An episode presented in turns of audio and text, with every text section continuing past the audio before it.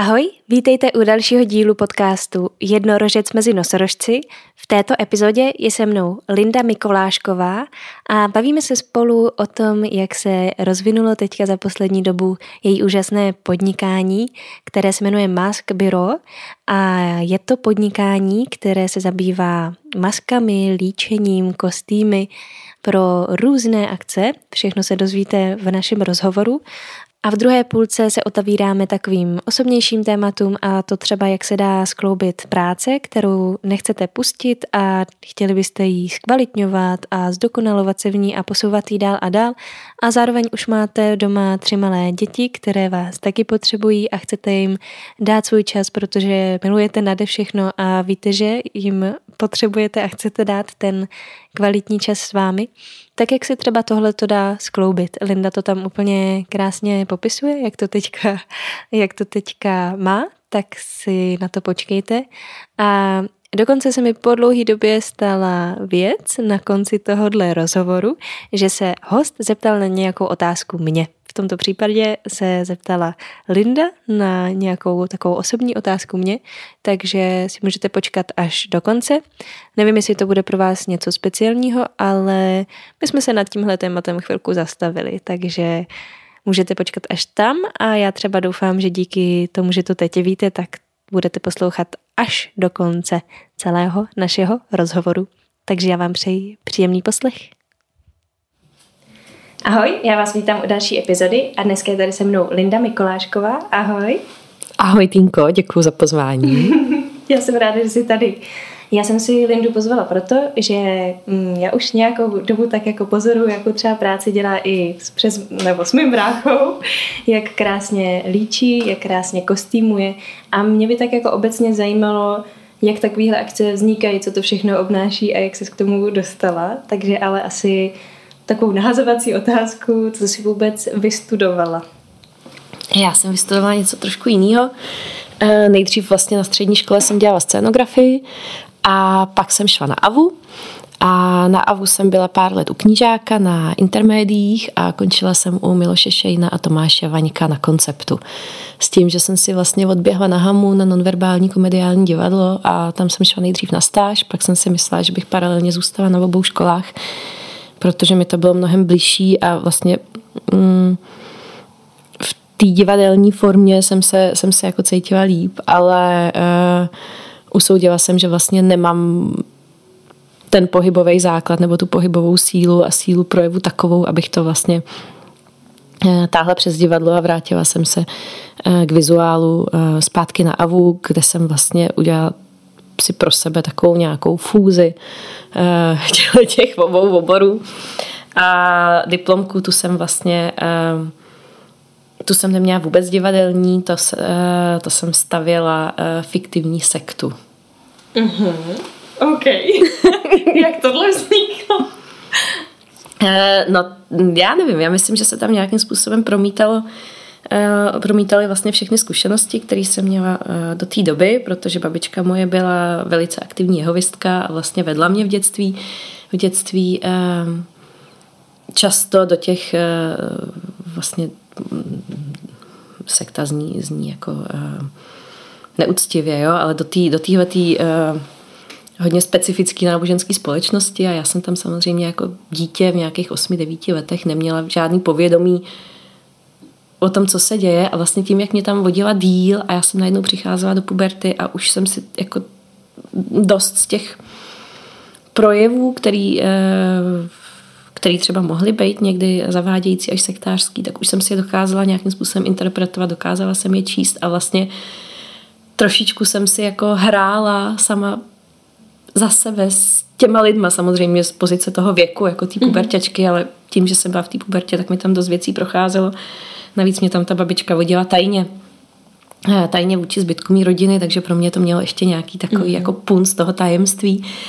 A vlastně díky tomu mě celkově náboženství a, a různý tyhle ty instituce postavený na, na víře a strachu a i třeba manipulaci začaly zajímat. No a potom od 18, 19, kdy jsem byla poprvé v Indii, tak jsem vlastně projezdila různý ašrámy, hinduistický, buddhistický. Eh, pak tady ještě dojížděl pořád takový ten devadesátkový trend různých jogových škol, tantrických škol, takže ještě než to bylo populární, tak jsem vlastně taky někdy na té vysoký, vysoký tady začala dělat nějaký tantrický praxe. A nikdy jsem do toho, nebo šla jsem do toho srdcem, samozřejmě, že jo, ale nikdy jsem do toho nešla vlastně s nějakou jakoby ultimátní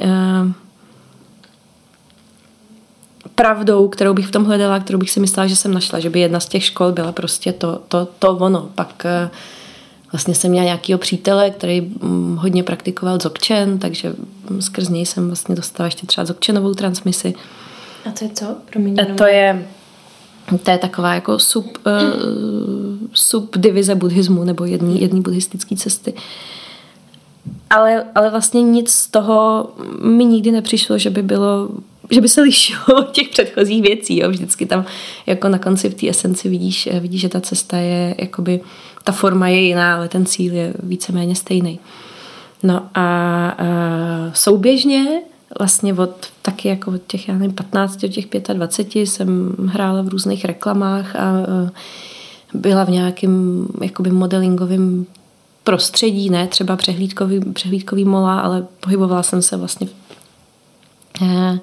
na třeba různých castingzích. No a tam, tam je vlastně naprostý opak, že jo? Tam samozřejmě musíš eh, na rozdíl od toho, že se snažíš zbavit svého ega nějakým způsobem jakoby odříznout tyhle ty světský eh, světské tendence, tak tam naopak se musíš akcentovat a být v tom centru a vlastně eh, spíš než eh, nějaká sebeláska se tam řeší opravdu ten jako narcismus, kdy ty, jako, ty se musíš prodat, opravdu seš tím objektem.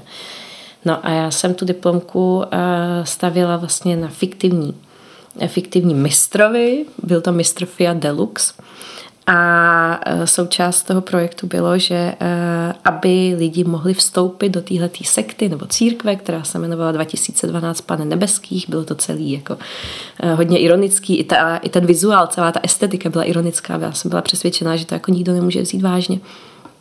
Tak vlastně, aby tam vstoupil, tak musí projít castingem. Musí si, mhm. ho, musí si ho ten mistr vlastně vybrat. Musí ten adept nějakým způsobem prokázat, že je jakoby výjimečný a tohle to mi trošičku přišlo i při tom hledání právě nebo procházení těch různých eh, náboženských společností předtím, že jako dřív nebo později to vždycky sklouzlo k nějakému elitářství a ty lidi měli pocit, že, že, že tím, že mají tohleto poznání, tak jsou vlastně trošku víc. A že se mezi sebou udržují v tom jako tajemství vždyť, ale my víme. Mm-hmm. Jo? A, a, a to ego, kterého chceš, se chceš vlastně zbavit, tak tam si jako hejčkáš. Jo? A mhm. díky tomu je to pro tebe je to pro tebe to pravý, protože máš pocit, že aha, tak tady je jako ten prostě grál, jo, tady jsem to našla. No a já jsem to teda implementovala v té diplomce tak, že jsme opravdu udělali tenhle ten casting kde lidi mohli eh, přicházet, eh, poznat se s tím mistrem, jenomže mistr vůbec nebyl, mistr byl fiktivní, fiktivní byly i ty dveře k tomu castingu a mě tam opravdu ty lidi z ulice, který jsem prostě nazvala na základě nějakého jako uh, inzerátu, tak mi tam začali chodit. Ty brďo. A to jsem úplně nečekala, jo. To uh, vlastně jako mě zarazilo, že opravdu i tohle zboží by svýho kupce mělo. Hmm. Že vlastně vytvořit něco i takhle poměrně vlastně narychlo, že jo, to nemá žádnou najednou historii, tak, tak jde vlastně poměrně rychle, abys měla někoho, kdo tomu bude plně věřit. Je to tak? Že tak vlastně plně tam... věřit asi by, by pak jako muselo být už eh, mnohem jako koncepčnější a mhm. propracovanější projekt, ale už jenom to, že o takovouhle věc byl zájem. Hmm. já jsem to od začátku opravdu stavěla jako uh, spíš parodii na všechny hmm. tyhle ty, uh, tyhle ty speciálně devadesátkový jako new age eh, tendence, které se tady, který se tady po té revoluci nějakým způsobem objevily, kdy vlastně křesťanství bylo z velké části pošlapaný, zapomenutý, ale zároveň lidi měli hroznou, jako hrozný tlak na to teda něčemu věřit. A najednou jsem si jako viděla, jak je to jednoduchý, jo? že člověk, kdyby chtěl, tak opravdu může udělat eh, tu církev jenom na základě toho, aby čerpal dotace a měl nějaký příspěvky a vlastně by to šlo. Mm-hmm. A to mě jako vyděsilo. To jo, no. To, to. Ale jako je to hrozně, mě pobavil a potěšil jako teďka ta kombinace, jak jsi říkala, prostě toho castingu a toho jako náboženství a to je prostě mm, našla si třeba mezi tím opravdu jako, nebo došla si k, v tom jako k něčemu, kromě toho, že teda si zjistila, že se na to dají jako rybičky chytat hrozně rychle. Tak... Hele, za sebe v té době, teď už bych možná mluvila jinak, ale vím, vím že jsem to tam i jako psala do té diplomky, že vlastně nakonec, že mi fakt jako nic není svatý. Což vlastně teď už vím, že je, jo. ale, ale spíš jako na životní rovině nemusím to mít, eh, mít eh, asi uspořádaný pod jako názvem nějaký jako instituce, mm-hmm. natož náboženský, jo. Ale, ale spíš to ve mně zbudilo takový jako nihilismus, když jsem jako viděla, že opravdu jako ta pravda může být úplně ve všem a mm. je samozřejmě diskutabilní. Mm-hmm. To je hustý. a mě teďka utekla ta otázka úplně, ale... Pardon. to, je, to je úplně v pohodě. Um, jestli si třeba, jestli děláš castingy ještě teďka a jestli si třeba objevila něco, co třeba teďka tím pádem můžeš použít, aby se třeba necítila právě jako, že se najednou musíš třeba lámat přes něco, že je ti nepříjemný se třeba zase dostávat do nějakého toho narcistického, egoistického třeba já, což na těch castingzích je trošku vyžadovaný. A jestli si třeba teda našla nějakou tu cestu, jak, jak to zvládnout, skloubit obojí. Jakoby já jsem, já jsem vlastně pustila z velké části to stageové vystoupení mm-hmm. svoje. A to v první řadě proto, že kolem mě je vlastně tolik eh, školených a pohybově nadaných lidí a opravdu jako špičkových profesionálů, solistů, baletních solistů, akrobatů a vlastně mi přišlo jako nepatřičný se na tu stage drát jenom z pozice toho, že třeba můžu. Mm-hmm. Jo, ono je to jako strašně návykový. Jako jsem zažila málo jako víc extatických věcí, než když jsi na tom pódiu, ta pozornost na tebe jde, uh, dostaneš ten potlesk a je to něco, co, co jako vlastně na to se dá hrozně rychle zvyknout a nějaké jako záplava dopaminu, endorfinu, kterou ten člověk prostě chce a potřebuje, ale já jako se programově vodní vlastně chci držet dál. Mm-hmm. Takový jako fetiš skoro. Jo, mm. jo. Mm. Ale já dokážu mít vlastně stejnou satisfakci, když vím, že ty lidi, kteří třeba v tom mým, eh, v tom mým malinkým divadle tam vystupují a dostanou to oni, ale já to dostávám jakoby skrz ně. Mm. Ale už mi nepřijde vlastně zdraví, abych se na tu stage stoupnout. Mm. A v čem myslíš, že tě to že tě to jako ničilo, nebo že ti to jako... Hele, je to za to ego, jako mm. jenom, jenom si mm. prostě živíš nějakou sebedůležitost a jako myslím si, že není nutný tomu takhle programově naproti. Mm. Je hrozně zajímavý, že to říkáš, protože uh, teď tady něco prásknu na sebe, jo? ale jakože já třeba s castingem obecně prostě moc dobrou zkušenost nemám a to být už jenom nedobrou v tom, že mi většina z nich nevyšla. Vlastně skoro hmm. žádný. No, tak a já jsem kolikrát přemýšlela nad tím, jako čím to je, nebo proč, proč mi to nejde a proč nemůžu být jako tady ta, co tam jde hrozně suverénně a něco. A, a třeba i jsem se cítila, že jsem to dala fakt dobře, jako hmm. ten výkon. Neříkala jsem si jako, tyjo, tak to jsem pokazila něco pak jsem se snažila a to a nevyšlo to jako z 99%, tak jsem jako přemýšlela nad tím kolikrát a jako pak už jsem to přesně tak jako trochu pustila, jsem si říkala, no tak třeba to prostě není pro mě ta kamera, hmm. prostě dobře divadlo třeba, ale ta kamera formou těch castingů já se tam jako nedokážu takhle vnutit vlastně se těm lidem. Protože možná jako... víš, že jsi víc než zboží, jo? že tam jako já se, jako jdeš prostě za sebe. Jo? No, tak asi, asi si paradoxně, i když jsem vystudovala herectví, tak se mi asi už nechce na nic moc hrát, jako takhle hodně se jako lámat něco. Já Rozumím. si ráda zahraju divadlo, ale nechci se před někým prostě dělat nějakou opičku, že že jako můžu něco udělat a tak a můžu být úplně jiná, to jako zase jenom abych se někomu líbila, to nějak asi jako ne. Takže teď jsme to trošku nastínila, proč to tak je, to je super, děkuji. Já nevím, to je jako, třeba je to úplně jinak, jo, třeba ale jo? já jsem prostě mm-hmm. to cítila takhle. No. A od tohohle jsi teda vlastně nějak postupně Protože zatím, zatím jsem z toho nepoznala tu cestu, jak se dostala vlastně k tomu k tomu uměleckému. já, já totiž vždycky někam, vždycky někam uteču. Uh, já jsem právě po té diplomce, tam, tam jsem někde skončila, ne? tak po té diplomce jsem uh, začala dělat hrozně krásnou práci, kdy jsem um, vždycky každý podzim v Německu pracovala na projektu Instant Acts, což, byly, uh, což bylo vlastně představení, má tu 20 letou tradici, uh, který je koncipovaný proti násilí a rasismu.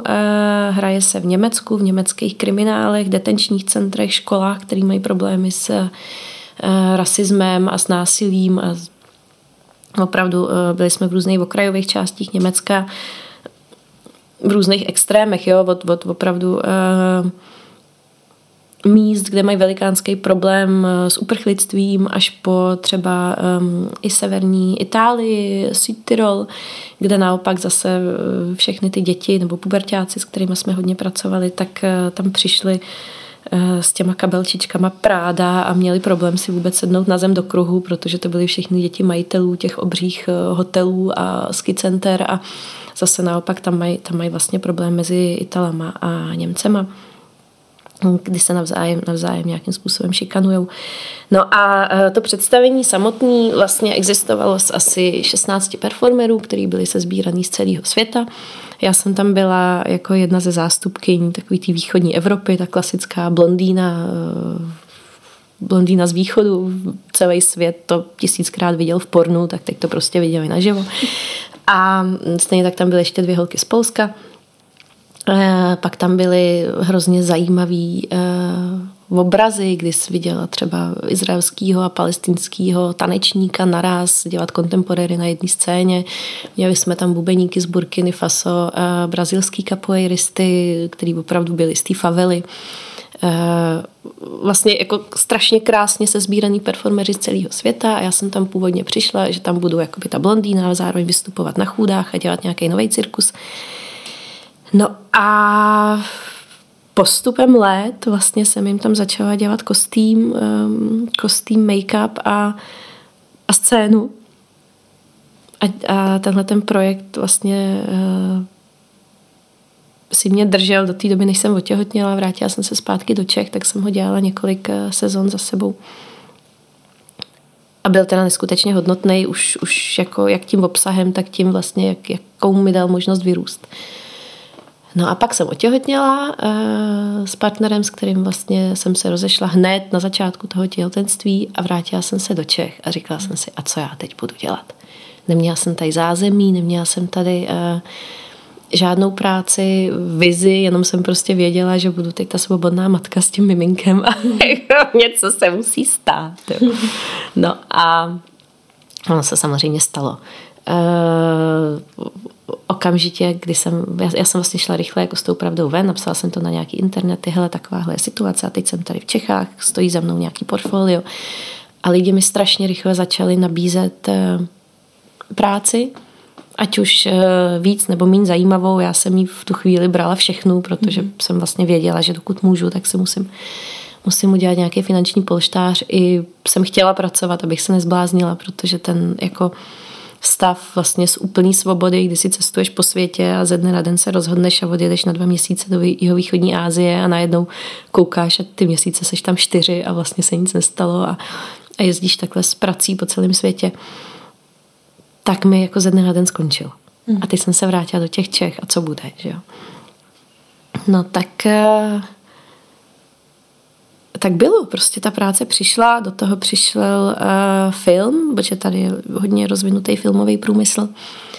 A já jsem hledala práci, která nebude intelektuálně moc náročná, bude mě bavit, dostanu se nějakým způsobem k dospělým lidem, nebudu jen v tom dětském prostředí, kterého jsem se strašně bála a, a všech pískovišť, který mě jako v následujících letech čekali a a jsou samozřejmě z velké části nevyhnutelný s těma dětma, tak um, jsem se dostala k filmu, kde jsem, kde jsem začala dělat filmový make-up um, k reklamám, který nejsou tak časově náročný, což je taky bezvadný.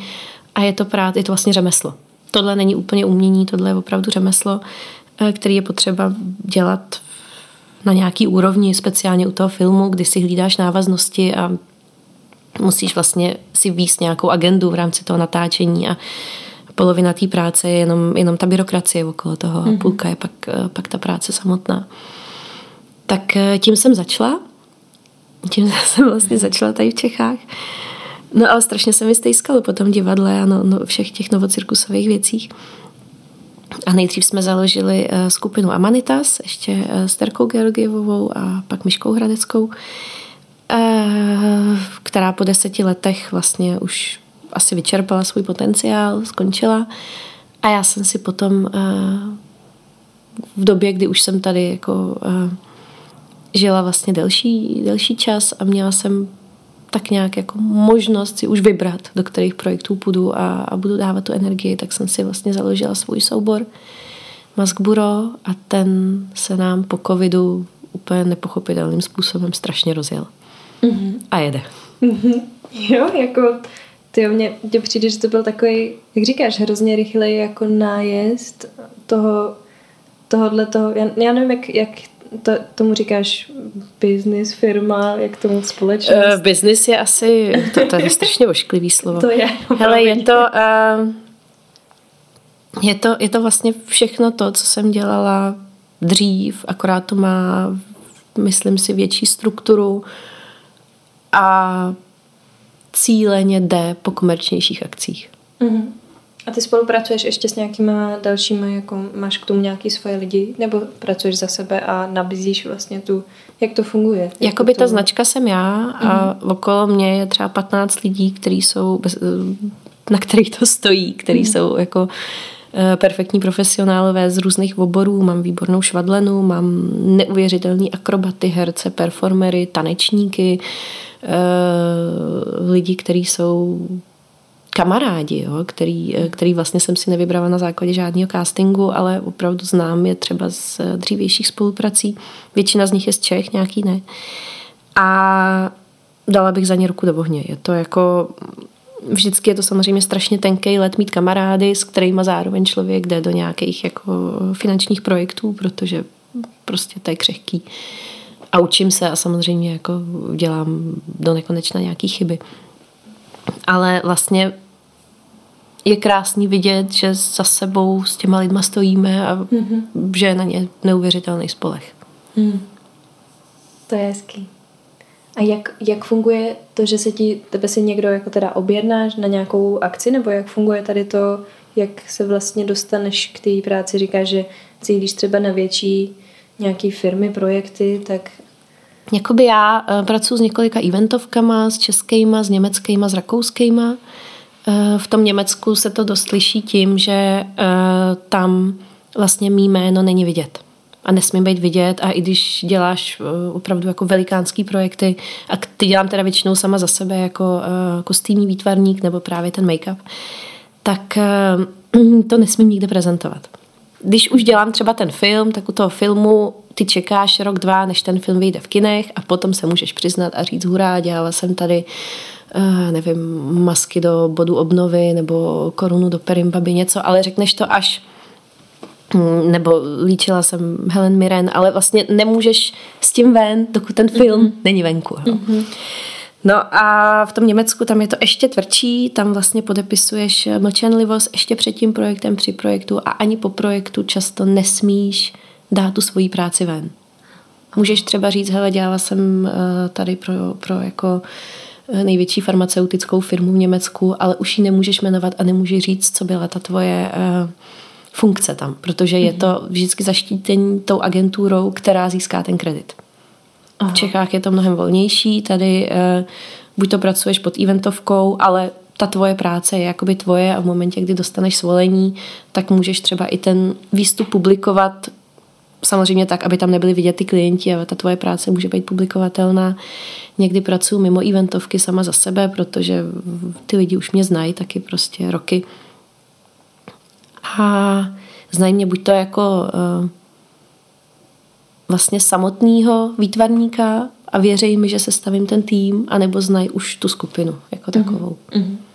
Takže vlastně jako nemyslím si, že bych eh, získávala klienty přes Instagram, přes Facebook, přes eh, LinkedIn, ale spíš je to opravdu na té osobní zkušenosti, kterou už máme a často ty lidi, s kterými jsem třeba pracovala v jedné agentuře nebo v jedné firmě, tak se potom přesunou prostě do jiného korporátu a zase se nám ozvou, protože uh, tu zkušenost měli, byla dobrá a mm-hmm. je to i pro ně snažší pracovat s někým, s kým už vlastně vědí, že to funguje. Mm. To je hrozně super, jako když to funguje takhle na to dobrý slovo, protože jako přes, přes ty sítě je to hrozná dřina a jak jsme se o tom bavili tady i před, uh, před nahráváním, že jako tam nikdy nevíš, kdo zatím jako stejně je. Toho člověka nepoznáš přes sociální sítě tak jako prostě osobně, no, tak mě těší, že ti to jako funguje takhle, jako na té lidské stránce. Hele, já nevím, já k tomu vždycky přijdu jak slepej k houslím. vlastně úplně nevím, nevím, jako, čím jsem si to zasloužila. Jo. A opravdu často dělám chyby velký, mám eh, teď konečně, jako si myslím, že proto nějaký jméno, jako mám, mám nějaký to ADHD a jsem schopná jako ztratit pojem o čase, ztratit pojem o rozsahu práce a mm. Vím, že třeba jako pracovat se mnou může být pro dost lidí stresující a v do toho stejně znova jdou. A já to nechápu, jak je to možný, jo. ale jsem za to neskutečně vděčná, že, že to vlastně jako funguje. No. Hmm. A jak, jak vnímáš třeba ty, já se ještě vrátím zpátky, když jsi říkala, že některé ty zahraniční teda fungují, takže si prostě nemůžeš prezentovat tu svoji práci, tak jak ti jako je tady v tomhle způsobu spolupráce, že vlastně tady, jak říkáš, v Čechách funguješ tak nějak jako i s těma lidma, co znáš. A... Hele, já jsem s tím asi v pohodě, protože uh-huh. uh, jsou to strašně zajímavé zakázky, uh-huh. který mě baví, který uh, cokoliv, a obzvlášť v Německu, cokoliv se domluví, tak funguje. Tady v Čechách je to pořád jako z velké části almužna, tam uh, se pohybujeme uh-huh. v úplně jiných částkách. Jasně, ne. Vyplatí se mi to i finančně, protože prostě vím, že uh, za jednu tu akci, kterou udělám v Německu, bych tady dřeva dva měsíce hmm. na nějakých eventech malých a musela bych se vlastně jako doprošovat nějakých honorářů, jak pro ty svý kolegy, tak pro sebe, který ne vždycky jsou úplně důstojný. A tam prostě tohle není problém. Vůbec. Hmm. Oni chtějí perfektní výstup, ale jsou za to schopní zaplatit evropský peníze. Hmm. Hmm. To je, to tomu rozumím, no ten zahraniční trh je trošku na jiný. Je to jako diametrálně odlišný a asi bych nechtěla pracovat jenom tam, protože uh, jak u toho filmu, u, u toho make-upu je prostě spousta uh, té byrokratické práce, tak stejně tak v tom Německu vlastně do nekonečna podepisuješ nějaký smlouvy, nějaký mlčenlivosti, máš neskonalý počet meetingů, excelových tabulek, um, zákazů, restrikcí, a tady my jsme prostě divoký východ a můžeš si dělat, co chceš, jak hmm. chceš. Nemusíš ani u blbýho stroboskopu napsat, že může způsobovat epilepsii. Eh, dělat ty věci se dají vlastně strašně jako živelně a já čekám, až to sem přijde. Mm-hmm. Protože jednou, jednou samozřejmě tyhle ty unijní parametry budou eh, potřeba i tady. Ale vlastně v Čechách se to dá dělat fakt jako diletantsky, ale ve smyslu toho ne, že to šidíš, ale že, že vlastně ti projde úplně všechno. Mm-hmm. Což v tom Německu je zase nemyslitelný. Jasně, no. Kde jsi uh, vzala tu inspiraci na tady ten typ líčení? Já nevím, jestli to bude úplně nalíč, na, vylíčit vlastně, jestli to bude vylíčit takhle jako audio, ale ty máš, mi přijde takový hodně specifický už styl, jak líčíš, nebo aspoň to, co jsem jako viděla, že to není uh, Uh, takový to, teď budu ošklivá, ale takový to dětský malování. Já chci motýlka na ksich. Děkuju. jako viděla jsem, jako i jsem sama kdysi pracovala jako na takových akcích a byly dost příšerný, to, co těm dětem malovali na ty obliče. Nevadí. kde, jsi, kde jsi objevila tenhle ten svůj styl? Hele, to je, to je taková laboratoř, jo. Já jsem právě ještě na té vysoký, tak jsem hrála v nějakém muzikálu, v rock opeře. Eh, byla to v podstatě jako brigáda pro mě, že někde chodíš na chůdách a, a pliveš v oheň prostě v, v rokovém muzikálu. Normálka. Eh, no, no, normálka, jo, ale, ale eh, tam byla maskérna, velik, poprvé jsem vlastně se tam jako setkala s tou opravdu divadelní maskérnou. A teď pro mě to bylo hřiště, to byla jako laboratoř. Jo. Mm. Teď tam přijdeš a vidíš opravdu tisíc produktů, který jako neznáš z toho um, z té drogérie a byla to opravdu filmařská kosmetika a já jsem vlastně trávila většinu času právě tam i s tou maskérkou a jenom jsem si to zkoušela, pučovala a uh, pak jsem tam začala lítit i další lidi, prostě bylo mi to jako to bylo velký hřiště pro dospělý dítě. Jo. A uh, i se mi třeba jako nelíbilo, jak mě párkrát pak někde na líčivě na nějakých natáčeních nebo něco a vlastně jsem si jako chtěla pořídit ty produkty, chtěla jsem se to učit. A tím, jak jsem byla i z toho výtvarného prostředí na té avu, ale nikdy mě to úplně jako netáhlo k malbě. Prostě je to jako to, to 2D není úplně mý médium. Tak se to celé prostě spojilo a začala jsem studovat pak speciální efekty.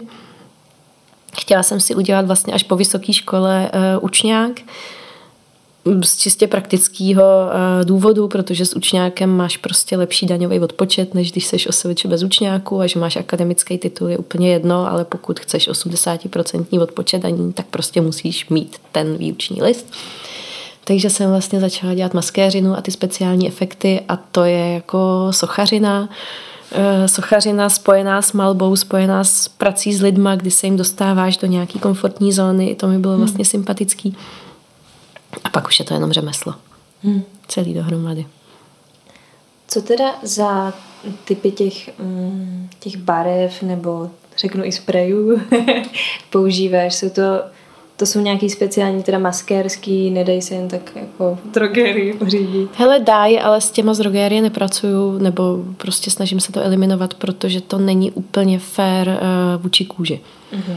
Já třeba uh, mám ráda různé značky jako Ben Nye, Kryolan a spíš tu jako vyšší filmařskou kosmetiku. Uh, samozřejmě, když děláš prostetika, tak uh, to to je opravdu jakoby odlejvání, děláš ze silikonama, můžeš někdy prostě dělat nějaký polyuretanový konstrukce s warblou, s různýma, je to, je to jako rů, různá škála materiálu. Mm-hmm s kterou uh, se dá si neuvěřitelným způsobem vyhrát a potom samozřejmě dosáhnout i různých výsledků.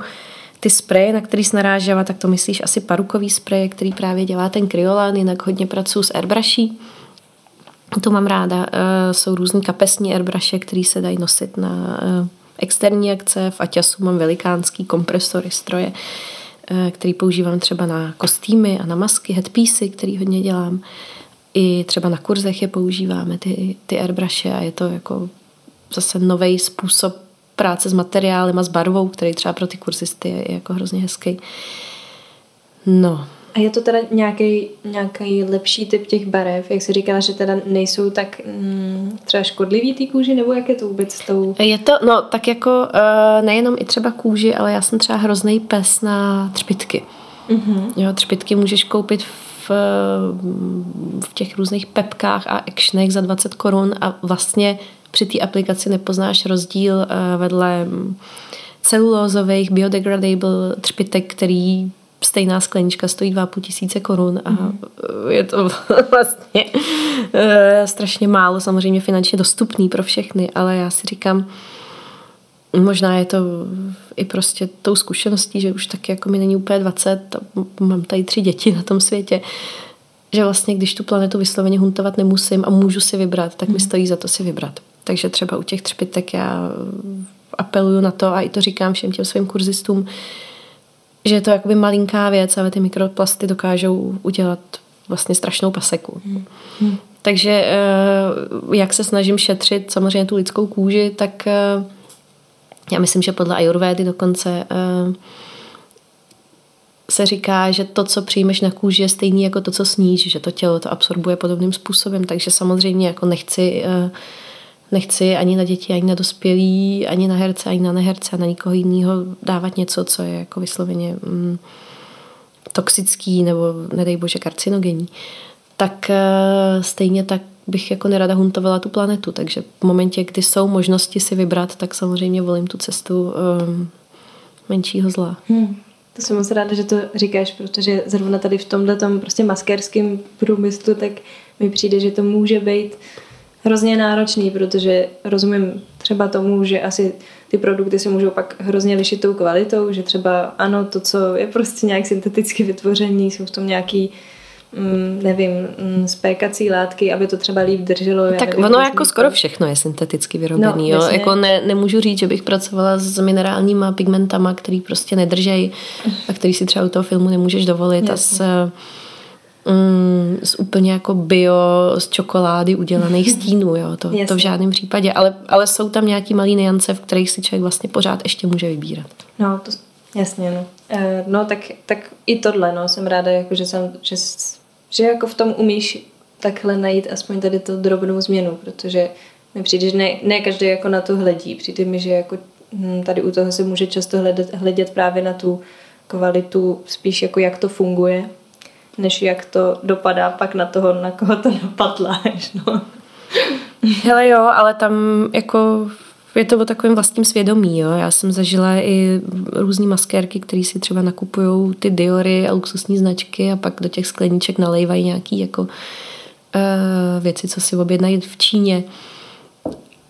A byla mi za ně samozřejmě neskutečná hamba, jo. Ale hmm ale je to prostě jejich práce, jejich vizitka a já jediný, co můžu, je sama si je nevzít na svůj job. Mm-hmm.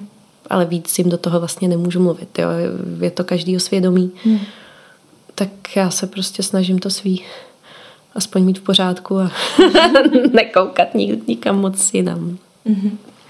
A s těma kostýmama ještě, tak eh, ty vytváříš vyloženě i velký masky, čelenky, viď, a všechny tady ty věci, tak uh, když třeba jenom nastíníš, jestli můžeš třeba u těch českých aspoň akcí jako nastínit, co je to za akce, protože mm, to je takový těžko představitelný člověk si představí nějaký karneval třeba, kdo to moc nezná, tak si může představit tohle. Tak já dělám primárně headpiece, což jsou, což jsou vlastně uh, objekty, které se dávají na hlavu.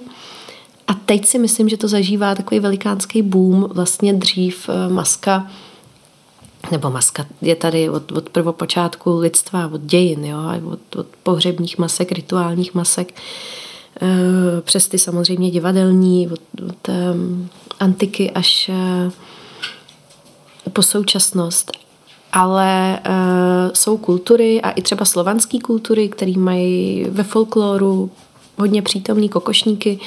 My to máme částečně na Moravě, ale jakoby tady třeba v tom, v tom v té pražské kultuře, to, to, nebo v středo, středočeský, to eh, tak zastoupený není. No a teď si myslím díky eh, různým televizním klipům, eh, hudebním klipům a filmu, počítačovým hrám se to nějakým způsobem vlastně cosplay jo, mm-hmm. dostává dostává do širšího povědomí a já vlastně ty masky vyrábím eh, do reklam, do filmů, eh, na, pro divadla, eh, do, do různých firmních večírků a eventů a zároveň vedu kurzy výroby. Ty mhm. kurzy nejsou úplně rentabilní, ale pro mě vlastně strašně přínosný a zajímavý, protože často mi chodí třeba paní z korporátu, který si chtějí vyrobit takovou jako korunku. Já, mě vstávají vlasy vždycky, když se řekne jako bohyně a, a všechny tyhle jako Eh, velký vznešenosti, které jsou většinou jako obsahově prázdný, ale eh, je hrozně pěkný, když ti přijde člověk, který právě z toho divadelního prostředí není a chce si nějakým způsobem vytvořit korunu sebe sama, ženy chodí teda z velké části, eh, svoji korunu, do které třeba implementují různé fetiše, různé amulety, které vlastně za ten život nějakým způsobem nazbírají, jsou pro ně nějakým způsobem hodnotný. Jednou jsem pracovala i jako s popelem někoho zemřelýho, jo. Fakt jako, jako hmm. velký věci vlastně, těžký. A ten člověk si tu korunu chce vystavit třeba jenom doma v ložnici, mít jí tam na nějaký parukový hlavě, ale prostě je to pro něj nějaká jako manifestace toho svýho života. A to mi přijde jako krásný. A hmm. já s ním trávím den, dva, máme několik schůzek předtím, uh, Domlouváme to, jednou mě, eh, jednou mě nějaká paní poslala do Turecka kupovat nějaký speciální kameny, který tam chtěla dát. Jo? Mhm. Vlastně jako je to docela dobrodružný eh, zaměstnání. no a já jsem chodila v Istanbulu po nějakých úplně odřízlých uličkách, dostala jsem tam nějaký adresy na, na kameníky a prostě jsem tam kupovala kameny. tak eh, to je, to je samozřejmě krásný. No tak teď jsem odjela. Takže jsou i takovýhle jako klienti úplně jako soukromí, kdo se tě jako jsou. najde a chce takovou... A nebo mi pak přijdou burlesky nebo holky, které dělají fire show a chtějí mít svoji mm-hmm. hořící korunu a já jim pomáhám spíš technicky, konstrukčně si tu věc vyrobit a oni si ji potom už sami zdobějí. Mm-hmm tak i, i vlastně jako tahle ta prodloužená ruka mm-hmm. nápadu někoho jiného mě vůbec nevadí pracovat a naopak jako mi to přijde hezký, jo, že vlastně mm-hmm. vidíš, jak, jak pomáháš někomu jinému, kdo si, kdo si teda vykonstruuje něco, co je jako pro něj hodnotný. Hm. To je hezky, že to propojíš už s nějakou psychoterapii vlastně. Tak to jako, jako je. naprosto autodidaktskou. Jo. Já, já žádný psychoterapeutický eh, vzdělání nemám. Ale přijde mi, že když si tu masku nasadíme, tak vlastně měníme svět nejenom z pozice toho, eh, jak nás vidí to okolí, ale i to, kým se stáváme my. Že ta maska vlastně odvírá dveře pro proměnu toho, že ty se staneš tou maskou. Mm-hmm. A to je jako krásný potom samozřejmě pozorovat nejenom v tom hereckém prostředí, kdy pro herce je to jako nutnost, ale naopak, když to vidíš jako u těch civilních lidí nebo různých poloprofesionálů, kdy oni se oni se fakt tou maskou jako stávají a teď se jim mění ta řeč těla a najednou vidíš holky, které přišly a často to jsou takový ty larpašky, cosplayerky, paní, které pracují v IT, nebo jsou třeba právničky někde sedí v kanceláři a teď, teď jako ti přijde taková opravdu jako šedá myš, která na první pohled se jako nemá třeba úplně ráda. A teď jako vykvete, vyroste a v té hmm. koruně je z ní opravdu nějaká valkýra. Mm-hmm. A teď vidíš, že ona se tou valkýrou prostě stala. Mm. A to jsou, to jsou jako strašně vlastně hodnotní momenty pro mě. No. Mm-hmm. To je, teď mě jako napadá, já nevím, jestli to není úplně jako odinut otázka, ale přijde ti, že třeba, když to mají lidi třeba takhle vyloženě, že jim to pomůže se k něč- nějakému svýmu pevnějšímu já takhle dostat, tak jestli myslíš, že by třeba měly být, já nevím, jako vyznít srandovně, ale jestli by neměly být fakt jako nějaký masky, kostýmy, třeba daleko víc nošený, nebo jako, aby byly víc jako propojený opravdu s nějakým... Hele, ono všechno je maska. Už to, že jdeš ven a vemeš si podpatky, tak hmm. na těch podpatkách se ti změní postoj těla, stojíš jinak, stojíš rovnějc, vypadáš sebevědomějc, seš nějakým způsobem jako sexuálnější, protože ten zadek máš v jiný, v jiný vejšce a vlastně už touhletou malou věcí ty si tu masku jako nasazuješ. Mm-hmm. To máš pravdu. No.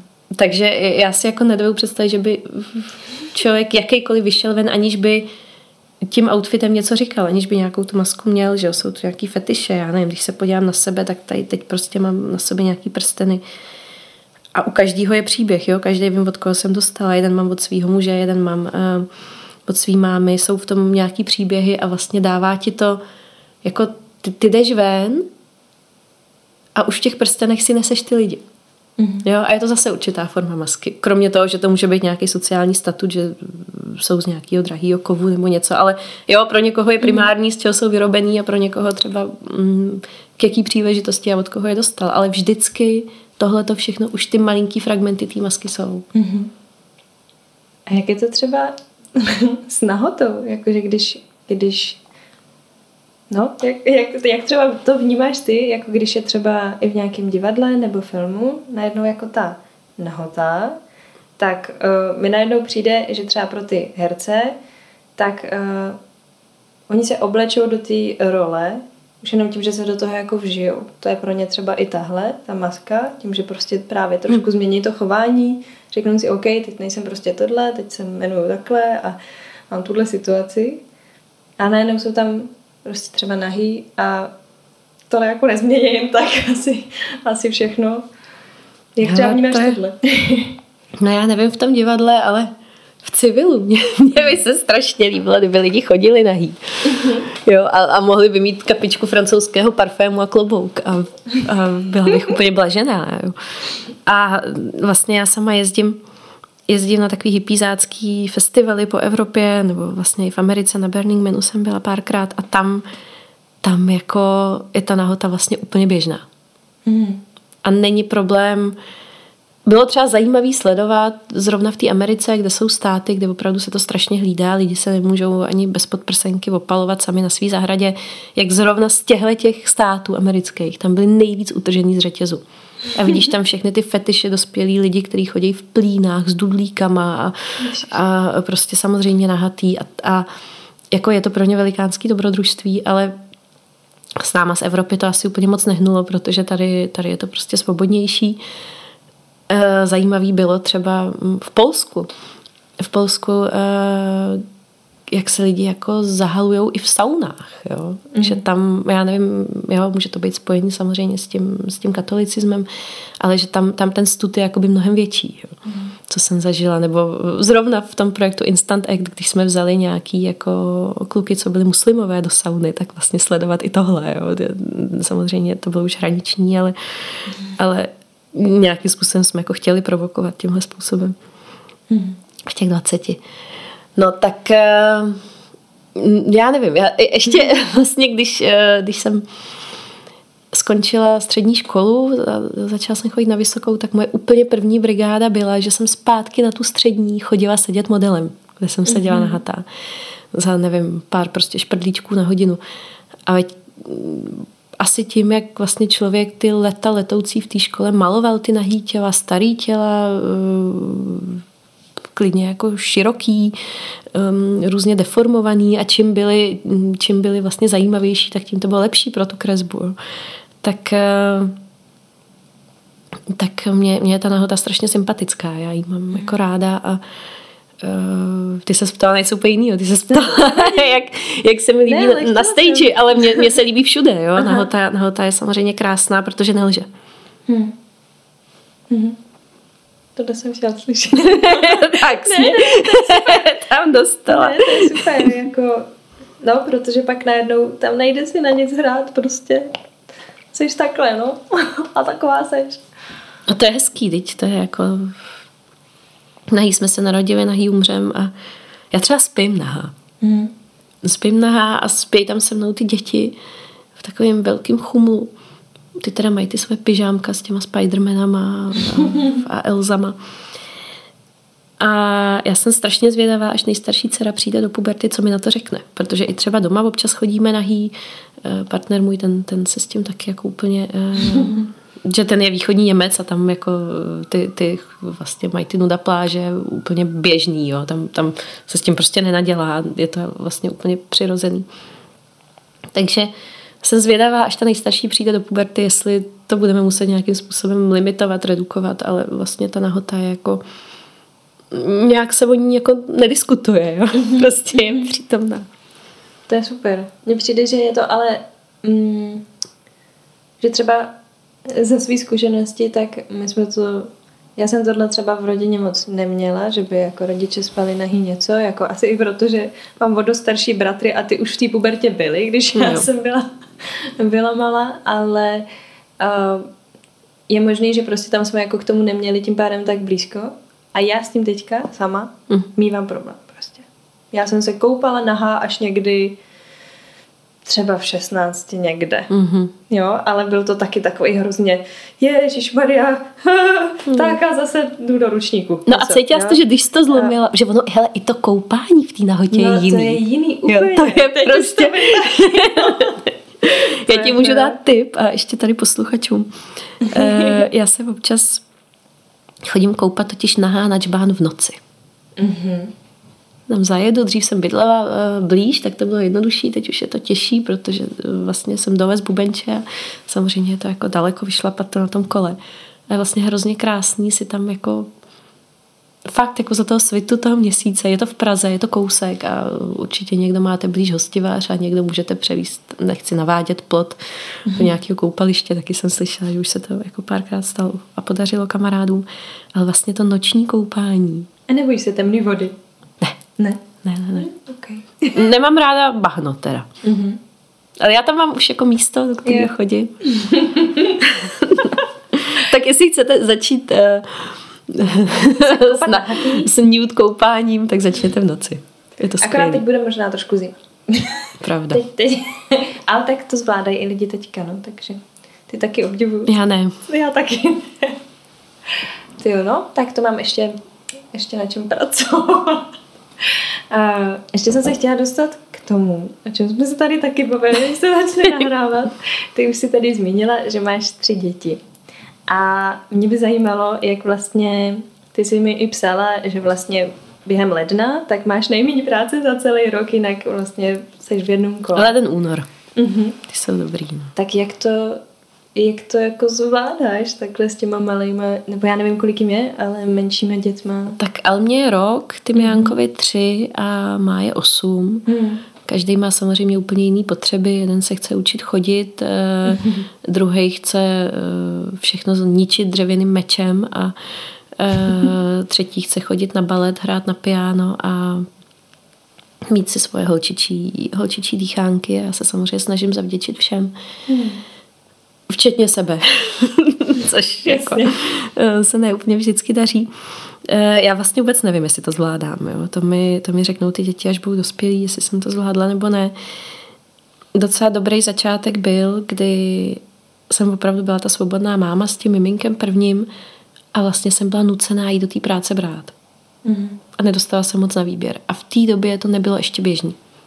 Zatímco teď, eh, když se mi narodilo to druhý a teď teda to třetí, tak i když pracuji třeba pro ty eventovky, tak oni to všichni vědějí, znají mě a protože pořád kojím, tak eh, tu holčičku si sebou beru.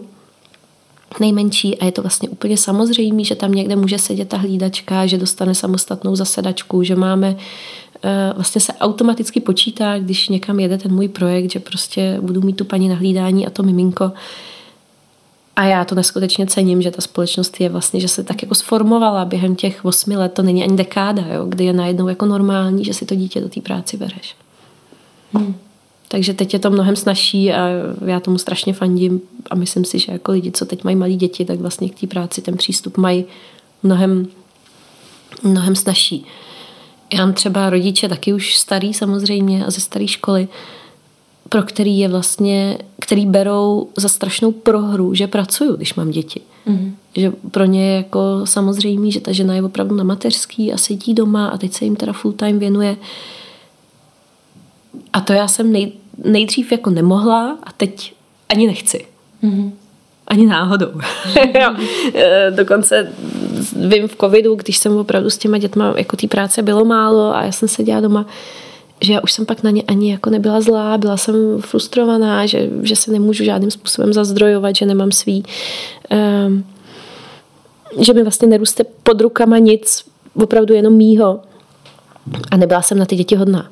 Hmm. A v momentě, kdy jsem mohla začít pracovat, tak teď ten čas, kdy jsem s nima, tak je opravdu jako plně věnovaný a je věnovaný jim a pak jsem v té práci a je zase věnovaný té práci a pak jsou různé fúze, kdy je do té práce beru, nebo třeba v létě mm, jsme objížděli různé festivaly e, evropský, e, divadelní i hudební, který vůbec nebyly rentabilní, ale vlastně stály mi za to jet tam, protože jsem věděla, že tam můžu vzít ty děti. Hmm. A byla to taková jako pracovní dovolená, která byla hezká pro všechny tak to, to mi potom za to samozřejmě stojí. Hmm. Já myslím, že tohle je hodně samozřejmě individuální, že některá ta máma prostě se fakt ponoří do toho, že je ta máma a teďka... A je to naprosto validní. A je to přesně úplně v pohodě. Jenom... A pak je ten, kdo jako přesně má té energie třeba o něco víc a je právě úplně jako šťastný a ještě ho jako víc naplňuje to, že že jako zvládne ještě tu věc jako tady na víc let, nebo do toho třeba studovat někdo. Já znám mám taky spousta kamarádek, co do toho potřebovali dostudovat tu školu. To je super. A prostě to dokázali. Jako, nebo to je skvělý. Kamarádka napsala knížku teďka nedávno, jsem ji tady taky měla v podcastu, je. tímto zdravím Karin, jestli nás poslouchá. No tak uh, taky prostě myslela, že miminko bude spinkat z prvních pár měsíců a nespinkalo a ona stejně potřeba dopsat knížku. Takže prostě psala knížku i tak, no, takže... Ale já tomu hrozně fandím. To je jako, je to samozřejmě každého rozhodnutí, každého věc, ale všechny pracující mámy mají můj neskonalý obdiv a vlastně jsem s nima jako na jedné lodi. Hmm. Já i, i, to jsem ti vlastně říkala před podcastem, že jsem se jako přistihla, že, že tak nějak jako privileguju a vlastně spousta lidí, s kterými spolupracuju, jsou právě ty pracující mámy. Mm-hmm. Protože mimo jiný jako uh, nikdo jiný nemá líp zvládnutý time management než mámy. Mm. Protože tam jako ta minuta už prostě má úplně jinou cenu času. A vlastně vidíš, že oni se jako rozhodli ten čas dát tomu tvýmu projektu.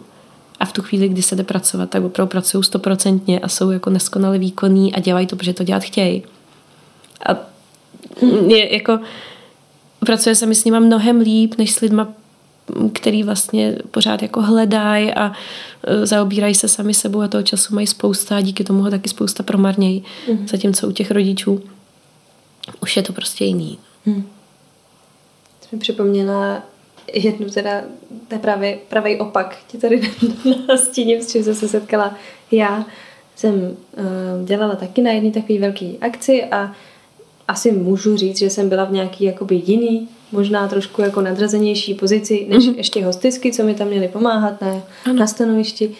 A to byly nějaký puberťačky, nevím, kolik byly placený za hodinu, ale chovali se, jak kdyby tam byli zadarmo a ještě tam nechtěli být. Takže a teďka fakt jako oni mě furt ještě jako, já jsem nad sebou měla samozřejmě mm-hmm. milion dalších lidí, co mi říkali, co mám dělat a takhle, ať to stihnu, bla, bla, bla.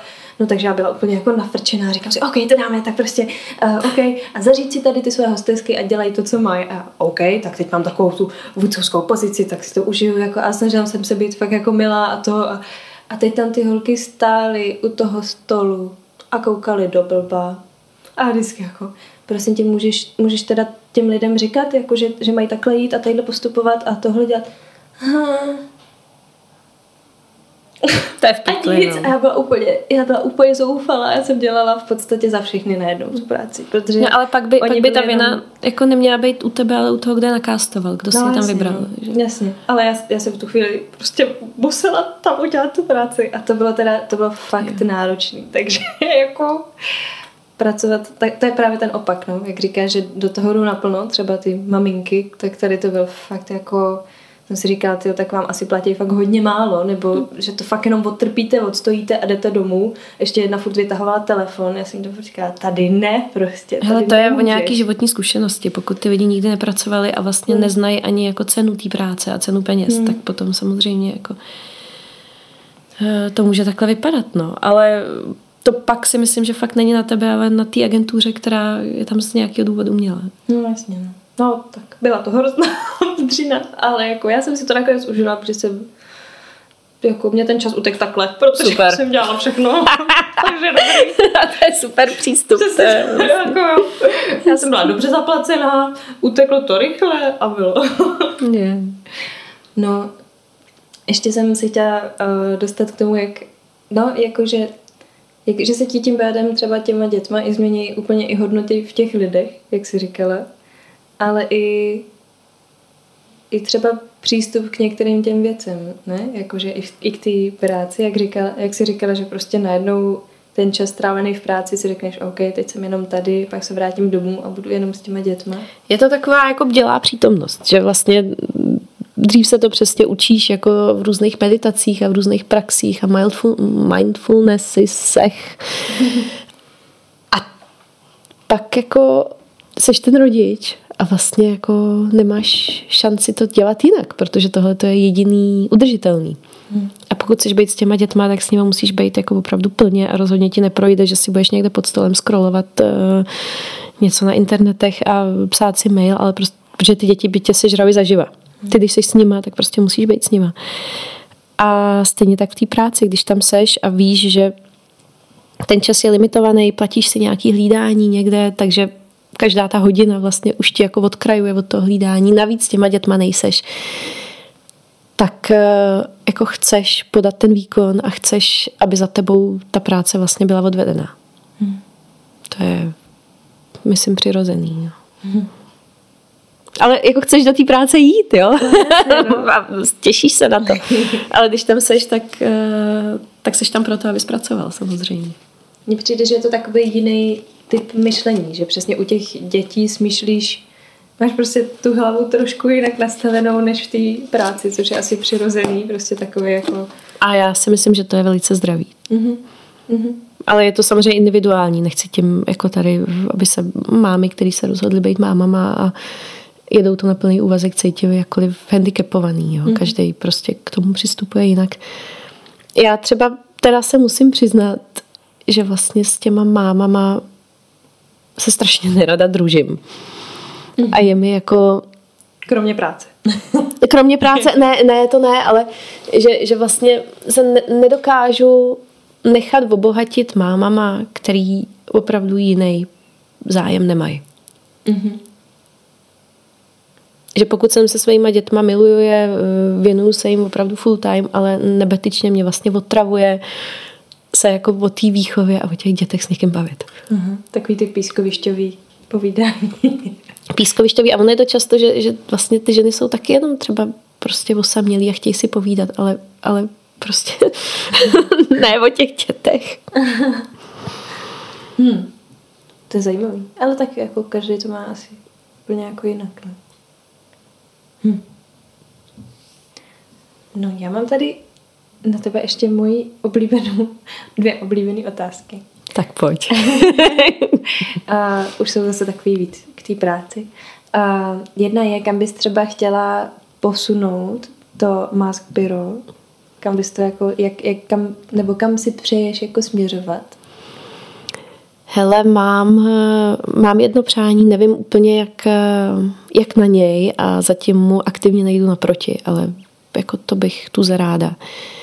Kdybych vlastně mohla dělat to, co dělám, ale nedělala bych to pro komerční sféru, ale dělala bych to pro sociální sféru, tak, jak jsem dělala ten sociální cirkus a ty různé mm, projekty proti násilí a rasismu, tak kdybychom vlastně mohli dělat věci na té úrovni, na který to můžeme dělat, když to děláme pro ty korporáty. Mm-hmm. Aby jsme za to byli placený jako za ty korporáty, ale mohli to dělat v té sociální sféře.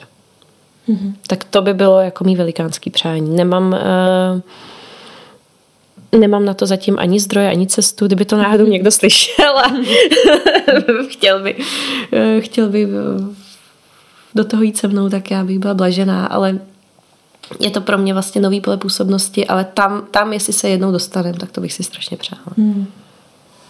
Jinak celkově eh, vlastně jakákoliv profesionalizace mě těší. Jo. Že my jsme opravdu jako, nebo já jsem začínala nějakým pliváním ohně na technu a, a eh, vyrostlo to, trvalo to, eh, po cestě jsem samozřejmě udělala spousta chyb a dělám je pořád, ale kdyby vlastně z toho, co děláme teď, tak jak to děláme, moh, mohli mít profit lidi, který, pro který by to mohlo být nějakým způsobem jakoby víc přínosný, tak to bych teda tu zaráda. Hmm. To jo. To se těším, až to bude. Já. a pak eh, druhá podobná otázka, a, ale taková víc osobní. Jaký máš jako svůj sen, takový vnitřní, který nemusí se týkat práce, ale čehokoliv? Hele, já jich mám strašně moc. to je... tak máme spousta času. Nevím, kde začít. Uh, já jako... Já bych chtěla asi žít dobře. Prostě vychovat z těch dětí dobrý lidi a mít pocit, že až, až prostě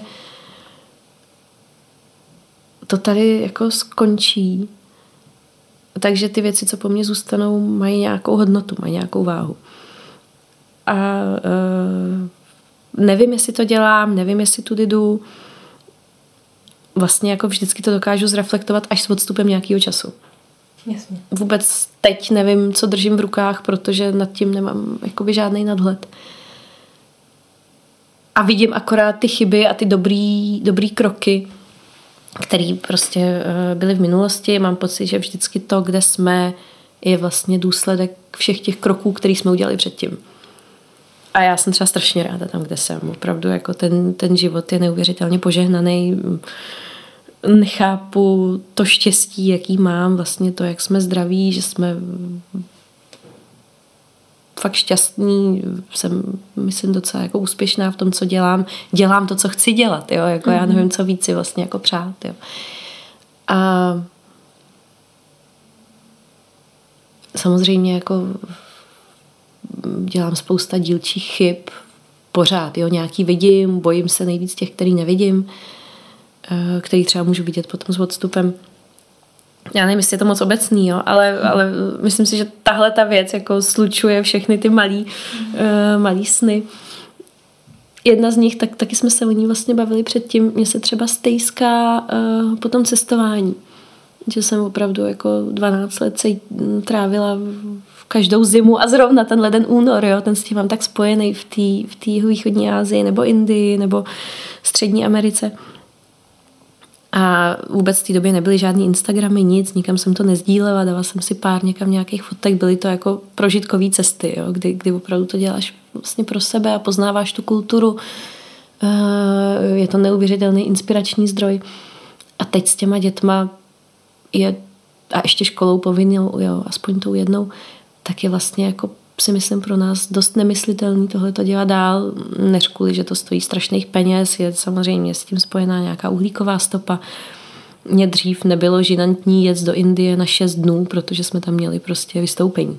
Mm-hmm. A den tam letíš, den to připravuješ, děláš vystoupení, dva dny se tam někde eh, pinožíš prostě po tom velkém městě a jdeš zpátky a vlastně mi to jako nevadilo, jo, teď už teď už bych s tím možná měla nějaký morální blok, ale zároveň potom samozřejmě strašně toužím po jako všech cestách. No a vymyslela jsem si, uh, že vlastně budu víc a chci víc, už, už, jsem, už jsem začala, aniž bych to měla promyšlený, ale teď, teď bych do toho chtěla jít opravdu programově víc cestovat do sebe. Začala jsem chodit na psychoterapii minulý rok, začala jsem uh, experimentovat s lucidním sněním, s různýma uh, s různýma uh, transcendentálníma zážitkama, který uh, jsou vlastně možný uh, prožívat opravdu bez drog, uh, bez, uh, bez uh, nějakých suplementů, který by mi to uh, usnadnili. A to jsem dřív nevěděla, protože uh, různé psychedelické zkušenosti se dají samozřejmě získat velice snadno a uh, instantně tak teď skrz i to mateřství a porody a kojení a všechny tyhle ty hormonální koktejly, které se v tom těle dějou, tak vlastně spousta těch, těch zkušeností člověk prožije prožije úplně přirozeně s čistou hlavou a je to jako o to intenzivnější. No a já se těším, eh, teď vlastně letos už opravdu po těch devíti letech přestanu kojit a, a vrátím se úplně k tomu svýmu tělu a skrz to si budu moc dovolit i různé extrémnější cesty. Chtěla bych určitě si dát retreat ve tmě nějaký dlouhý, chtěla bych uh, pobyt ve tmě. Chtěla bych, uh, nemusím kvůli tomu do Indie, jo, můžu být u nás na chatičce v Troji, do který jedu 10 minut nebo jdu pěšky přes stromovku. Tak, uh, tak na to se jako těším tak jako sobecky za sebe, že vlastně je strašně moc dveří v tom sebepoznání, který jako který si člověk furt nosí sebou, jo, kvůli kterému mm-hmm. opravdu jako nemusíš na druhý konec světa. I když tam je to samozřejmě jako snažší vždycky, protože jsi v novém prostředí. Tak, eh, tak teď bych spíš jako chtěla vlastně poznávat, poznávat sebe fakt eh, zevnitř. Hmm. To jsi řekla moc hezky s tím cestováním k sobě. a uvidíme, no, co z toho bude a jak se to podaří je pro mě těžký někdy vypnout tím, že ty dny mám fakt jako hodně naplněný a hodně pracuju, teď ten advent byl jako neuvěřitelný vlastně. Jo. Do toho máš ty děti a řešíš, rozvážíš to po těch institucích, po nějakých kroužkách, ehm, snažíš se do toho mít ten rodinný život, tak já třeba se často budím v noci a jenom mi jako jede ten to-do list. Jo. Hmm. Mám, mám vlastně hrozný problém a dřív jsem ho neměla. Teď mám problém fakt jako si tu hlavu vyčistit, mít jí prázdnou, mít jí, mít jí bdělou. A nejlíp se mi to daří, když jsem třeba zrovna v tom pracovním flow. hmm Kdy opravdu mám jako tu jednu jedinou uh, věc, do které se ponořím, tak to, to mi jako dělá hrozně dobře. No a chtěla bych se právě jako uh, pokusit se do téhle bdělosti dostat i mimo ten čas s dětma a mimo tu práci, ale jenom když jsem opravdu sama ze sebou. Tak to jako, to hmm. se těším velmi. Práce na sobě je, bych řekla, taková nedoceňovaná často. Um, takový nedoceňovaný, jak to říct, no, um, že jako lidi to odkládají jako něco, něco, že budou až a že se naučí až. A tak ono to ani jako si myslím nemusí nutně být práce, jo? nebo nemusí to být braný jako nějaký seberozboj. Já to spíš vidím jako takovou laboratoř, kdy mě vlastně hrozně baví jako poznávat i jako limity, fyzické limity, limity té duše, různý jako uh, věci, čeho je schopný mozek. Jo. A teď je uh, opravdu spousta dostupných podcastů a um, knih a materiálů i pro lidi, který, který nejsou jakoby z oboru, jo, nejsou biologové, ne, všem těm neurověcem se jako ne, nevěnují profesionálně, tak vlastně i jako like si můžeš hrozně jako snadno a dostupně najít uh, najít informace, jak se sebou pracovat a čeho, čeho je jako mm-hmm. ta lidská mysl schopná. Tak to je jako takový koníček, takový mm-hmm. moje pletení. to je skvělý. třeba co jenom dech dokáže změnit. Tak, přesně. přesně. To se třeba učím často já. A jsou, jsou na to samozřejmě různé cesty, jo? je to jak s tím náboženstvím, vlastně tam, kde jsme začali, tak, tak jsme, jsme tam zpátky. Jo? Můžeš pracovat s dechem na základě nějakých jako tisíce let starých nauk a až po jako současný mindfulness a dřív nebo později se vždycky dostaneš k tomu samému. Mm-hmm. Mm-hmm. Obdivuju ty, co...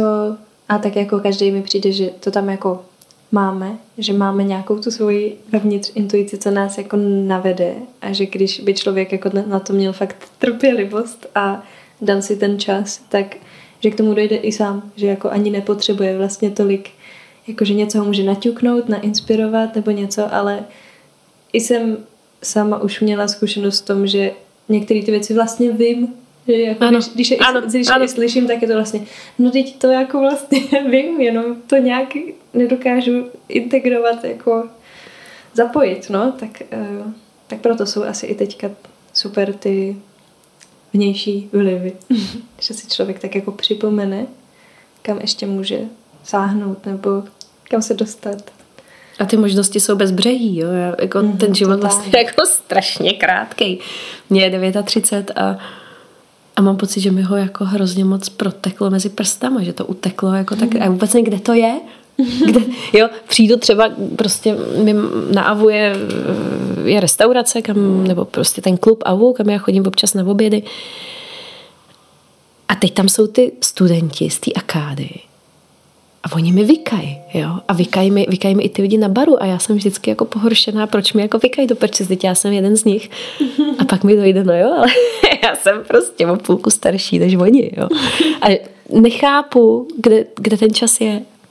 Vlastně je to tak strašně rychlý a vlastně vůbec v tom životě si myslím, nemůžeme jako obsáhnout ani fragment toho všeho, co bychom mohli a co bychom chtěli, jo a co, co by, by bylo samozřejmě hezký. Mě jako baví i vlastně to, když si vzpomenu na svoje takový teenagerský dětský já, který jako měla, měla představu o tom, že dojde do určitého třeba věku a takhle se najednou překlene do toho dospělého já a najednou bude spousta věcí vědět, bude mu spousta věcí jasný, bude se jistý samo v sobě, hm. nebude muset spousta věcí řešit a naopak jako bude řešit jiný, jasně, ale, ale najednou jako co myslíš, že jako tam bude ten pocit takového toho vědomějšího, protože to přesně jako, já si říkám, kolik jako mi je a, a jakou jsem o sobě měla představu jako jo. o tomhle věku prostě, že už budu daleko někde jinde, nebo že už přece si nemůžu připadat, že je mi pořád 16 a přitom jako si přijdu, že je mi vlastně furt 16 a že vím úplný prd o tom světě. Hele, a můžu mít dotaz na tebe, já? No, klidně. Mě třeba zajímá, jako, když, když se ty lidi jako vemou. Já jsem se nikdy nevdala. Mm ale eh, když se vemu, jestli třeba ta svatba je jako předěl, jestli najednou máš pocit, a teď jsem ta vdaná paní a teď se ti změní nějakým způsobem jako uh, jo, nejenom ten společenský statut, ale vlastně i, i ten tvůj vnitřní. Jo. Mně přijde, že mně se hodně spíš proměnilo to, že já jsem doufala, že to tak bude, ale přijde mi, že jako mezi náma to udělalo ještě daleko větší bouto, mm-hmm. který jsem ani jako si nemyslela, že bude takový ale fakt celý ten rituál, my jsme si to teda ještě udělali tak jako hodně po svým. Ale jsme měli jako oficiální jinde a pak až ten rituál s ostatníma lidma mm-hmm. jsme mhm. měli jako svůj hodně. Říkám rituál, ono to bylo vlastně poměrně normální, jo? ale pro mě to mělo takový jako úplně jiný feeling, než na svatbách, na kterých jsem byla. A a najednou jako se něco jako stalo a my jsme si ani neříkali žádný jako sliby. Ale prostě jenom najednou to, že jako zjistíš, že tě někdo fakt takhle, takhle jako přijal do sebe, fakt úplně celou tebe, se vším všudy. Jako, tam není, není jako, no ale ne, ne, nemusím tě, když tohle, ne, ne prostě mm-hmm. seš, najednou jste celý a najednou se propotit v tak jako jednoho a najednou jsme to jako my. A to i říkal můj muž, jako, že najednou to už není jako Jasně, jsme pořád, jako každý si děláme svoje věci, není to jako, že o teď budeme dělat všechno spolu a tak, mm-hmm. to jako na to nenarážím, ale najednou, že už to není, to se ani jako nedá říct, prostě, že najednou už jsme to my a i my dva jsme najednou už jako ta rodina. To je super. A jako tohle se ve mně hodně mi přijde jako změnilo. Nepřijde mi, že by se tam rozlomil nějaký jako tak a jsem ta paní, to jako doteď se mi jako mm-hmm. tady Ježíku, že když mi někdo řekne paní, dobrý den, a já jsem jako, ne, já jsem No já jsem vlastně, ale... A paní se stáváš už titulem. No právě, takže to je... stejně jako paní byla, jo, ale, ale je to takový, já to slovo moc nemusím, ale to spíš asi prostě kvůli tomu, že mi to přijde jako, že jsem asi najednou stará nebo něco, ale není to tak, no, ale mně přijde mi, že by se tam rozlouplo nějaký, možná jenom fakt to vědě, vědomí toho, vědění toho, mm-hmm. jako, že si fakt můžou na, pro nějak, a i, i byť jenom pro nějaký čas teď, jako i prostě lidi, co se pak rozvedou něco, takže i pro nějaký tehle ten čas jsou si fakt tyhle dva lidi pro sebe. A pro tenhle ten čas si sebe navzájem zvolili. To je super. A hrozně to jako, no, fakt jsem cítila obrovskou vděčnost, prostě několik dní jsem plakala, jak je to krásný a, a tak taková jako hrozně ještě rozněžněná předtím a potom. Yeah. tak eh, jako, a přitom jsem nebyla typ holčičky, co sní celý život, až se bude vdávat a bude ta princezna. To jsem tam nikdy jako zas nějak moc neměla. Jako věděla jsem, že se asi někdy chci vdát, ale nebylo tam mm-hmm. to, jak si to člověk kreslí a vysnívá a takhle to nějak vyprchalo a jednu dobu mě to i dost děsilo. Protože jsem kolem sebe tak jako obecně prostě jednu dobu to začalo být prostě hodně normální, že se lidi rozvádějí, tak mi to přišlo spíš takový jako aha, tak, tak to asi je vlastně normálka, klasika, takže i tohle to může znamenat. Mm-hmm. No, ale teď mě to tak jako vůbec nepřijde, říkám si prostě teď, teď jsme si pro sebe, no. A nemusíme myslet, co bude potom. To je nádherný. Jsi první, kdo se mě na to takhle zeptal. Možná tady lidi posluchači ani neví, že jsem vdaná. tak pardon. to nevadí. tak už to vědí. To, to nevadí. To, tak to není tajemství, no. No ale nádherná reflexe, to je, to je hmm. jako hodnotný moc. No. Taky jsem si říkala, jestli jsme třeba si to neměli udělat ještě hlubší, nebo já nevím, to celý tenhle ten, ale bylo to takový, jaký to mělo být a to mi přijde taky jako o tom, no, že by si ty lidi, kteří se chtějí vzít, měli si fakt udržet oba tu představu o tom, jaký to chtějí mít. A mm. i kdyby třeba na té svatbě nechtěli mít nikoho než sebe, mm. a dobře, u té oficiální musíš mít svědky, ale jako u toho podepisování papíru, ale jako u té druhé by chtěli mít fakt jenom sebe, tak i to jde. A fakt, aby si to jako aby si to ustáli přes nátlaky jako kohokoliv, tak aby si to fakt udělali pro sebe, ne pro ostatní. To mi přijde na tom důležitý. Jo. Pěkné. Pěkné. tak, to jsme tady moudro, moudro paní. moudro vdané mhm, paní. no, tak. no, tak děkuji za otázku. Já tež, za všechny. No. Je, to, je to pěkný vlastně, že když se tě někdo zvenku takhle zeptá, že, že si to teprve formuluješ. Mm-hmm. Že spousta věcí mě jako samotnou překvapilo, co tady říkám, protože ty jsi mě vlastně jako nedala ty otázky předem, já jsem si nic, mm-hmm. nic nepřipravila, teď, teď jako jsem sama překvapená, ale je to, je to pro mě cený. Ne? Je to jako, ano, já vím, že pro někoho to je znepokojující, že nedostane ty otázky dopředu, někdo mě o to poprosí, tak já mu třeba nastíním některý, ale nechám si některý pro sebe, protože mi právě přijde, že nebo snažím se utvořit takovou atmosféru, aby ty lidi fakt jako sklidnili a dokázali říct zrovna to, jak to teďka cejtěj a to, že jako se člověk přežbletne nebo se mu pak ten názor třeba změní, to jako není chyba, že mm-hmm. to řekl nějak předtím. To mi přijde, že je prostě přirozený vývoj člověka, no. Tak asi i proto to nedávám předem. tak to děkuji. Já tež. No tak jo, tak to tady asi klidně můžeme ukončit. Jestli to tak taky cítíš. Mně došly slova. No, tak, tak jestli chceš jedině někoho pozdravit, tak můžeš ty. Tobě chci poděkovat tak moc za, za tuhle zkušenost. Je to jako pro mě vlastně nesmírně přínosný. a, a vážím si toho, že jsi mě pozvala. Nevím, jako na internetu je už prostě takový obsahový smogu, že já vůbec nevím, jestli, jestli něčím uh, můžu někomu přispět, ale, ale vážím si té možnosti. Děkuju. Já ti taky moc děkuju, protože no já skrze ty hosty jenom můžu otvírat nějaký takovýhle témat. Takže ahoj. Ahoj. Slyšeli jste rozhovor s Lindou.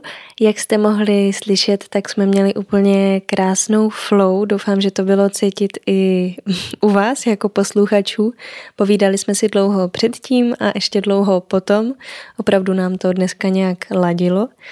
A kdybyste se chtěli podívat na nějaké práce, které Linda vytváří, tak eh, dám odkaz určitě tady pod tuhletu epizodu.